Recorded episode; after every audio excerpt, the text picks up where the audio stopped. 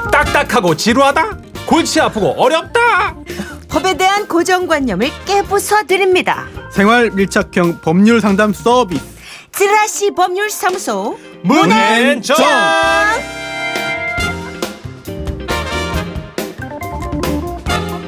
지라시 법률사무소 문앤정 아, 오늘부터 여러분의 어려움을 두루 살펴주실 새로운 변호사를 소개합니다. 정말 지라시 요즘 계속 새롭네요. 음. 뭐가 계속 바뀌고 있는 가운데 정말 어렵게 스카우트했다고 들었어요. 예. 법률사무소 문앤정의 뉴페이스 법조계의 수호천사 손수호 변호사 나오셨습니다. 어서 오세요. 네, 안녕하세요. 반갑습니다. 반갑습니다. 네. 지나치게 혼남이세요. 어, 네. 어, 라디오기 때문에 검증이 안 됩니다. 아니 진짜요. 왜냐면 그 작가들이 예. 이 방송 들어오기 전에 변호사님을 붙잡고 깜짝 놀랐어요. 쓸데없이 계속 상담을 하는 거예요. 닥터피쉬인 줄 알았어요. 그게 뭐예요 또? 아 언제 그렇게 했어? 아니 너무 네. 음, 지금 달라붙어서 계속 이야기를 나누고 그랬나요? 래서왜 그런가 했더니 하여튼 손수호 변호사께서 이제 오늘부터 지라시에 저희 네. 의 가족이 되셨습니다. 아, 영광입니다. 네네. 너무 반갑고요. 기대하셔도 좋고요. 이 시간은 우리가 일상에서 흔히 겪을 수 있는 생활 속 문제들을 다뤄볼 거예요. 음. 답답한 고민들, 뭐 법적으로 어떻게 되나 궁금하신 이야기들 많잖아요. 왜 어. 애매한 조선에서 것들. 살다 보면 그런 얘기 많이 하잖아요. 아 이거 법대로 해 법대로 막 이런 얘기 많이 하잖아요. 그렇죠. 근데 왜 겁이 나잖아요. 음. 예, 법대로 하려면 뭐 좀 돈도 많이 들고 시간도 지식이 오래 걸릴 없어서. 것 같고. 예. 예. 자 이렇게 이제 애매한 문제들을 수호천사 우리 손수호 변호 아, 때마침 이름이 어쩜 우리를 위해서 지어졌어. 손수호 변호사. 본명이시죠? 네, 그렇습니다. 그러니까. 이름도 진- 네. 할아버지께서 지어주신. 하하 할아버지께서 네. 선견 지명이 있으시네요. 네. 손수호 변호사와 상담을 이어나가 보겠습니다. 네, 청취자 여러분의 판결도 저희가 받겠습니다. 수렴할 건데요. 사연을 듣고 의견 있으신 분들은 문자를 주세요. 샵 8001번, 짧은 글 50원, 긴 글 100원이 추가되고요. 미니는 무료입니다. 네. 상담 사례가 참 이렇게 기억에 남는 것들이 많죠, 변호사님. 아, 그럼요. 예, 네. 방송에서 차마 말씀드리기 어려운 네네. 음, 그런 참 아주 해괴망측한 사건도 많고요. 음. 러니까요 네. 아니면 이런 게 법정까지 오나 싶은 사소한 사건도 있었나요? 아, 있죠. 원래 어. 그런 것들이 점점점 예. 덩어리가 커져가지고 법정까지 가는 거잖아요. 실제로 소송 가액이 네. 네. 아, 소가라고 하는데요. 네. 예. 10만 원이었어요. 아, 그런 것도 예. 있어요? 그런데 변호사한테 수백만 원을 주면서 일을 맡긴 경우가 있습니다. 아하, 야, 그럼 어째- 오기 감정 싸움이죠. 감정 감정 싸움. 싸움. 네. 어. 내가 꼭 아, 판가름을 얻겠다. 네. 내가 아, 너를 이겨야만 한다. 그렇지. 네, 그런 경우도 있고요. 배틀로 가는 거죠. 그렇죠. 그렇군요. 자, 어찌됐든 뭐 사소하거나 덩어리가 큰 거나 상관없이 진짜로 우리가 변호사 사무실의 문을 두드리기까지 많은 용기가 필요한데 오늘 지라시에서 그걸 좀 대변해드리고 대신해드리는 시간이 됐으면 좋겠습니다. 예. 게시판 열어놓고 사연 받았는데요. 또 많이 의뢰해 주셨어요. 자, 오늘 청취자 김종필 씨의 고민부터 해결하고 시작해볼까요? 예. 아내가 매운 짬뽕을 좋아해서 이 중국집에 자주 가는 편입니다. 하루는 홍합과 조개를 산처럼 쌓아준다는 짬뽕집이 있다 그래서 일부러 찾아갔는데요. 정말 산처럼 쌓인 비주얼에 배가 고팠던 아내가 막 흥분을 했고 먹기 시작했습니다. 그런데 짬뽕을 먹던 아내가 갑자기 소리를 지르는 겁니다. 아야, 오, 아야, 오, 어, 깨진 홍합 껍데기를 같이 씹은 거죠. 아, 진짜 이거 뭐야? 아, 아, 어, 이거는 껍데기가 아닌데. 여보, 이거 봐봐. 다- 잠깐만 봐봐. 당신 아, 그거 뭐 있어 뭐 사장님 불러 사장님 이 빠졌구나. 아 진짜 뭐야 사장님 불러 아 사장님 부르라고. 어. 사장님 안 돼. 우리 와이프가 발음이 안 되네. 이거 이빨 빠져서 잠깐 와 보세요. 아니, 홍합하고 조개를 산처럼 쌓아주면 깨진 게 들어갈 수 있는 거잖아요. 용기 잘하시네 아니, 조심해서 먹어야지. 일일이 발라줍니까? 치료비 못 줍니다. 이런 경우는 어떻게 해야 됩니까? 예? 깨진 껍질이 씹힐 수 있으니까 뭐 조심하라던가 뭐 그런 문구 정도를 써붙여야 되는 거 아닌가요? 전혀 보상을 받을 수 없을까요?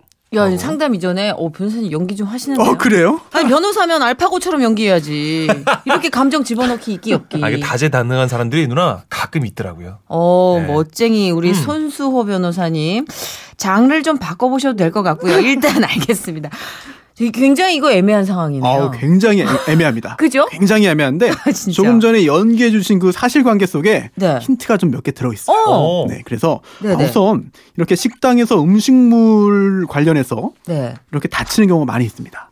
정말 많이 있습니다. 그래서 뼈다기 때문에 네 그렇습니다. 아. 그래서 이게 음식물 관련된 그 책임 보험을 가입해 놓는 업주들 많이 계세요. 아하. 아, 네, 그래서 그럼- 보험으로 처리가 되는 거죠. 아, 그렇구나 그런데 이게 보험이 없거나 아니면 보험사에서 아 이거는 보험금 못 줍니다. 라고 하는 경우가 있어요. 네네. 이런 경우에는 어쩔 수 없이 최후의 수단, 소송이죠. 아. 소송으로 갈 수밖에 없는데 아하. 원만히 합의되면 좋겠습니다만 소송으로 갔을 경우에 역시 애매합니다. 어허. 예, 왜냐하면 네. 어. 이게 이물질이다. 음식이 아닌 이물질이라고 한다면 식당 주인이 잘못한 거죠. 어. 그렇죠. 손해배상 해줘야죠. 홍합 껍질이 아니라 뭐 네. 돌 같은 거면. 그렇습니다. 그런데 어허. 이게 그리고 또 음식 고유의 재료라고 한다면 네. 이거는 사실 손해배상 책임이 없어요. 아. 네, 약간 딱딱 뭐 쌀이 약간 굳었다 이런 거 예. 이런 것 음. 때문에 막 주장을 해도 안 되겠죠. 아하. 그렇죠. 홍합하면 우리가 조개 어패류는 이미 딱딱함을 전제로 좀 먹는 거니까. 네. 그렇습니다. 그래서 아. 지금 이 사안처럼 어. 음. 이건 굉장히 중간 가운데 있는 애매한 경우거든요. 예. 음. 그러다 맞아요. 보니까 실제 사례들이 있었어요. 어 있었어요? 네, 그 한국 소비자원 예전에 소비자 보호원이라고 했죠. 네. 거기에 상담 사례들을 보면은 굉장히 흥미로운 게 많이 있는데요. 음. 네. 아 감자탕 좋아하시죠? 감자탕 좋죠. 감자탕 예. 돼지 등뼈가 있지 않습니까? 아, 그렇죠. 네네. 뼈 뼈가 쪽쪽 있죠. 깔아먹은 네, 거, 그 예. 뼈가 좀 부스러집니다. 네, 아, 그래서 맞아. 그게 섞여 하긴. 있는 경우가 있어요. 네네네. 그거를 모르고 강하게 깨물어서 네. 이가 상한 경우가 많이 있는데요. 이런 경우에 어떻게 받나요? 됐을까요? 돈을 받나요? 어, 배상을 하라는. 이야. 어. 오, 있습니다. 네. 이유는 뭐였어요? 어, 역시 이게 예. 아, 뼈가 물론 누가 봐도, 보더라도 뼈가 있는 거지만 네. 이게 부스러질 가능성이 높다. 어허. 그렇다고 한다면 조심하라는 말을 해야 된다라는 음. 그런 취지였는데요. 아. 하지만 어 그래서 이런 취지에 보자면은 예. 이 사건 홍합 껍데기 같은 경우에 나눠봐야 될 것 같아요. 첫 번째, 어. 음. 어, 조리하다가 부스러진 홍합 껍데기가 국물에 섞여 있었다. 어허. 이걸 모르고 씹었다라고 네네. 한다면은 만드는 과정의 잘못이잖아요. 음. 어허. 근데 그게 아니라 홍합을. 그게 아니라 예. 어 이제 정선희 씨가 홍합 아 짬뽕 먹다가 예. 네네. 실수로 껍데기도 같이 깨물었다. 예. 그럴 가능성도 있잖아요. 이런 아, 진짜 경우에는 애매한데? 네, 이런 예. 경우에는 주인의 책임이 없다고 볼 수 있거든요. 아하. 그래서 이게 원래 그 만들다 깨진 거냐, 음흠. 먹다가 그때 깨뜨린 거냐를 가지고 따져야 되는 애매한 상황이 야, 되거든요. 이건 어떻게 뭐 그렇군요. 어디다 보내서 뭐 분석을 해야 되나? 그러다 보니까 이제 예. 좀 어려운 말입니다만 네. 증명 책임이라는 게 있어요. 어허. 그래서 어, 주인이 아 배상 못 해줍니다라고 하면은 손해를 입은 손님이 음. 네. 소송을 제기해야 되잖아요. 음흠. 그러면은 내가 손해 입었습니다. 손해배상 해주세요.라고 소를 제기한 원고 음. 음흠. 원고가 증명을 해야 돼요. 그죠. 이 홍합이 증거가 없으니까. 이빨에 이에 의해서 아. 네. 깨졌다. 이 원래 네. 깨진 게 아니다라는 걸 증명해야 되는 그렇습니다. 거네요. 음. 아. 그게 쉽지 않기 때문에 소송으로 가면은 애매한데요. 어 이걸 증명했을 경우에는 그 업주의 가게 예. 주인의 식당 주인의 책임이 있을 거예요. 아. 그런데 더욱 중요한 건 네. 홍합 껍질 딱딱하잖아요. 네. 그리고 간혹 으스러져 있잖아요. 그쵸 그쵸. 어. 조심해야 되거든요. 네, 깨진 따라서 거 있잖아요. 상당 부분 아 이제 과실 상계가 될 거예요. 음. 음. 그렇군요. 그러니까 이게 증거물로 보자면 한도 끝도 없이 섬세한데 예. 사실 이 말을 어떻게 전달하느냐에 따라서 이제 멱살을 잡느냐, 어유 그럼요. 네. 법정까지 가는 이건 것 같아. 결국. 아까 제가 네. 울컥해서 연기한 것도 네. 두 분이 너무 약간의 부부 사기단처럼 그렇게 연기하시니까 아, 그랬나요? 네. 굉장히 합법적인 저도 관계를 네. 모르게 그렇게 연기한 건데. 연기하겠습니다. 죄송합니다. 아 근데 변호사님 네. 혹시나 그 식당에 조심하세요라는 문구가 어, 써 네. 있었으면 괜찮나요? 그렇게 하면은 책임이 굉장히 내려갈 수 있죠. 아, 네, 책임이 아예 인정될 인정 안 될 가능성도 매우 높습니다. 저희 가게는 킹크랩 가게다 보니까 가끔 이빨을 다칠 수 있습니다. 그러니까 네. 조심해서 드십시오. 어, 이렇게 네. 써붙이면 서브치거나 아니면은 그 음식을 내놓을 때 네. 내놓을 때 아 이거 그래, 그래. 조심하세요. 그게 아, 낫겠네. 찬찬히 가끔, 드세요. 예, 가끔 깨질 수 있으니까 조심하세요라고 할 수 있는 것이고요. 음. 네. 또 하나 아까 문청치 씨 말씀하실 때 이렇게 말씀하셨습니다. 깨진 홍합 껍데기를 같이 씹었다. 네. 이미 깨져 있던 거니까. 아하. 네, 그렇죠. 오, 그 조리 말꼬리. 씨의 조리 씨의 잘못한 거라고 볼 수 있겠죠. 아 그렇구나. 그러니까 변호사 앞에서 말도 잘해야 된다. 조심해야 돼요. 말꼬리 그리고 되게 또 잘 하나 잡아. 어. 정선희 씨가 이렇게 했습니다. 뭐가 또 있대. 흥분을 했고 먹기 시작했다. 아니 그랬죠? 저게 그렇죠. 네. 대본에도 그렇게 돼 있습니다. 그렇습니다. 네. 아니 그 음식이 조심하셔야죠. 나왔는데, 아니 잠깐만 음식이 나왔는데 그 아 정선희 씨가 잘못했네. 아이 사람들 이상한 사람들. 아니 아무리 배고파도 아니, 짬뽕을 살살 드셔야지. 아니 그거를. 누가 음식 앞에서 너무 냉정하게 아, 서두르셨어요, 너무. 안참 그러면 음식 앞에서 뭐 일기 한번 쓰고 먹으리 내가 참고 아이 나 이거 애매합니다. 호호 어쨌든. 불어 드시고 이렇게 예. 아, 그건 참고해야 된다. 해산물이나 뭐 이런 해물탕은 좀 뜨겁고 그렇죠. 위험 요소가 있으니까 후후 불어 드셔야 된다. 그렇습니다. 자 정선희 씨가 음. 범인으로 밝혀지면서 잠깐만요.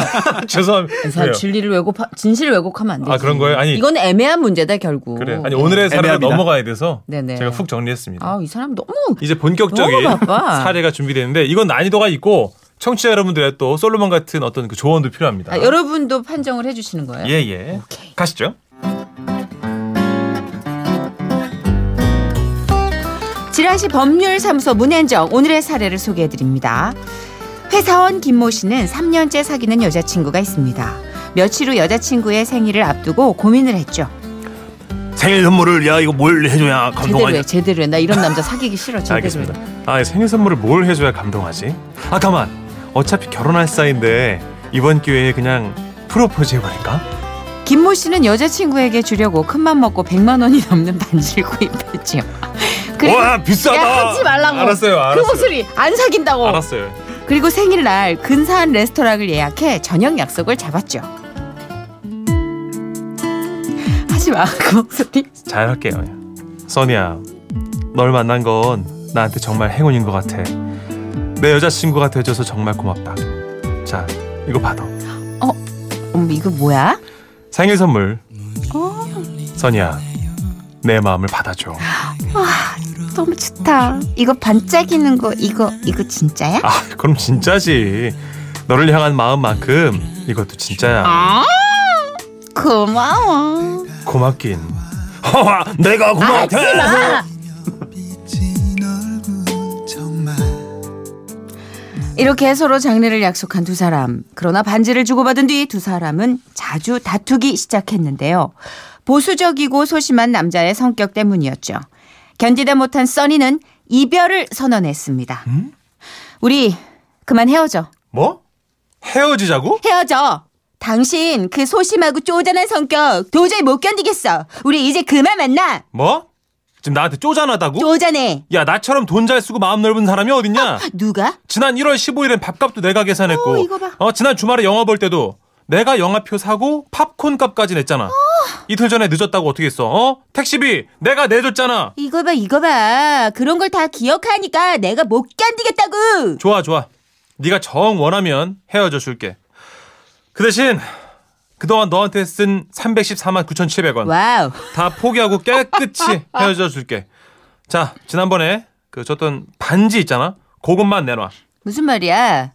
반지를 내놓으라니? 지난번에 생일날 준 반지 도로 달라고 아, 치사하게 생일 선물로 준 반지를 달라는 사람이 어딨어? 야, 그거 생일 선물로 준 거 아니거든? 프로포즈 하면서 준 거거든? 무슨 소리야? 나 그거 생일 선물이라고 생각하고 받은 거야. 아니거든. 프로포즈 하면서 준 거 맞거든? 난 생일 선물로 받았거든. 아, 결혼 반지로 준 거라니까! 얼른 내놔! 난 생일 선물로 받았다니까. 못 줘. 내놔! 못 줘. 프로포즈로 반지를 줬다는 남자 그리고 생일 선물로 받았다는 여자친구 과연 소심하고 쪼잔한 이 남자는 반지를 돌려받을 수 있을까요? 아, 진짜 야, 연기지만 이거는- 정말 징하네요. 이럴 수가 있어요? 야, 아우, 자잘하다, 야, 자잘해. 첫사연부터 세네요. 너무 자질구레하다. 근데 진짜 이게 겨- 관점의 차이네요. 네. 남녀간에 헤어졌을 때 벌어지는 많은 문제들 이거 외에도 많이 있으시죠? 사실. 그렇죠. 아, 굉장히 많아요. 실제로 그 이혼 사건이었는데 네. 이게 웃음거리가 되면 잘 안 되는 겁니다만 예. 어, 재산 분할을 하잖아요. 네, 그렇죠. 그렇죠. 그런데 정말 세세하게 나눠가는 경우가 있습니다. 아이들 키울 때 예. 시끄러우니까 네. 마루에 매트를 깔잖아요. 그렇죠. 매트가 두 개 있었어요. 설마. 그거를 하나씩 갖겠다는 거예요. 그런데 그런데 지금 아이가 둘이었는데요. 예. 네. 엄마가 아이를 다 키우기로 했어요. 어, 예. 그럼 아, 빠는 아이도 안 키워요. 그럼 그렇죠. 그럼 매트를 줘야지. 그런데 두 개 중에 하나는 가져가야 된다. 아빠 대박. 네, 이런 감정 싸움 거쳐도 가는 경우가 있습니다. 직접 겪었습니다, 제가. 어, 서, 서글프고 아, 네. 직접 겪으셨다고요? 어? 아니, 아빠가, 어, 깜짝 놀 아직, 예, 예. 아직 아빠가 아닙니다. 이제 흥이 많고, 네. 층간소음을 우려해서. 아이, 나 넘어가시죠. 참. 예, 예. 아니, 근데 어찌됐든 이 문제로 돌아와서 네. 프로포즈로 반지를 줬다는 남자. 그러나 생일 선물로 받았기 때문에 아. 돌려줄 수 없다는 여자. 네. 그럼 일단 네. 청취자 솔로몬 여러분의 의견도 실시간으로 봤죠. 그렇죠. 예, 샵 8001번입니다. 네. 짧은 글은 50원이고요. 긴 글 100원에 추가 이용료 요구가 부과되고요. 이제 네네. 미니는 무료입니다. 음. 요거 변호사님 말씀 듣기 전에 네. 노래 한 곡 듣죠. 아니 지금 네. 감정이 상했는데 음. 이 노래 들어올까? 아니 그래도 어떻게든 좀 마음을 좀 이렇게 진정하면서 들어보죠. 그죠? 예. 김정은입니다. 프로포즈.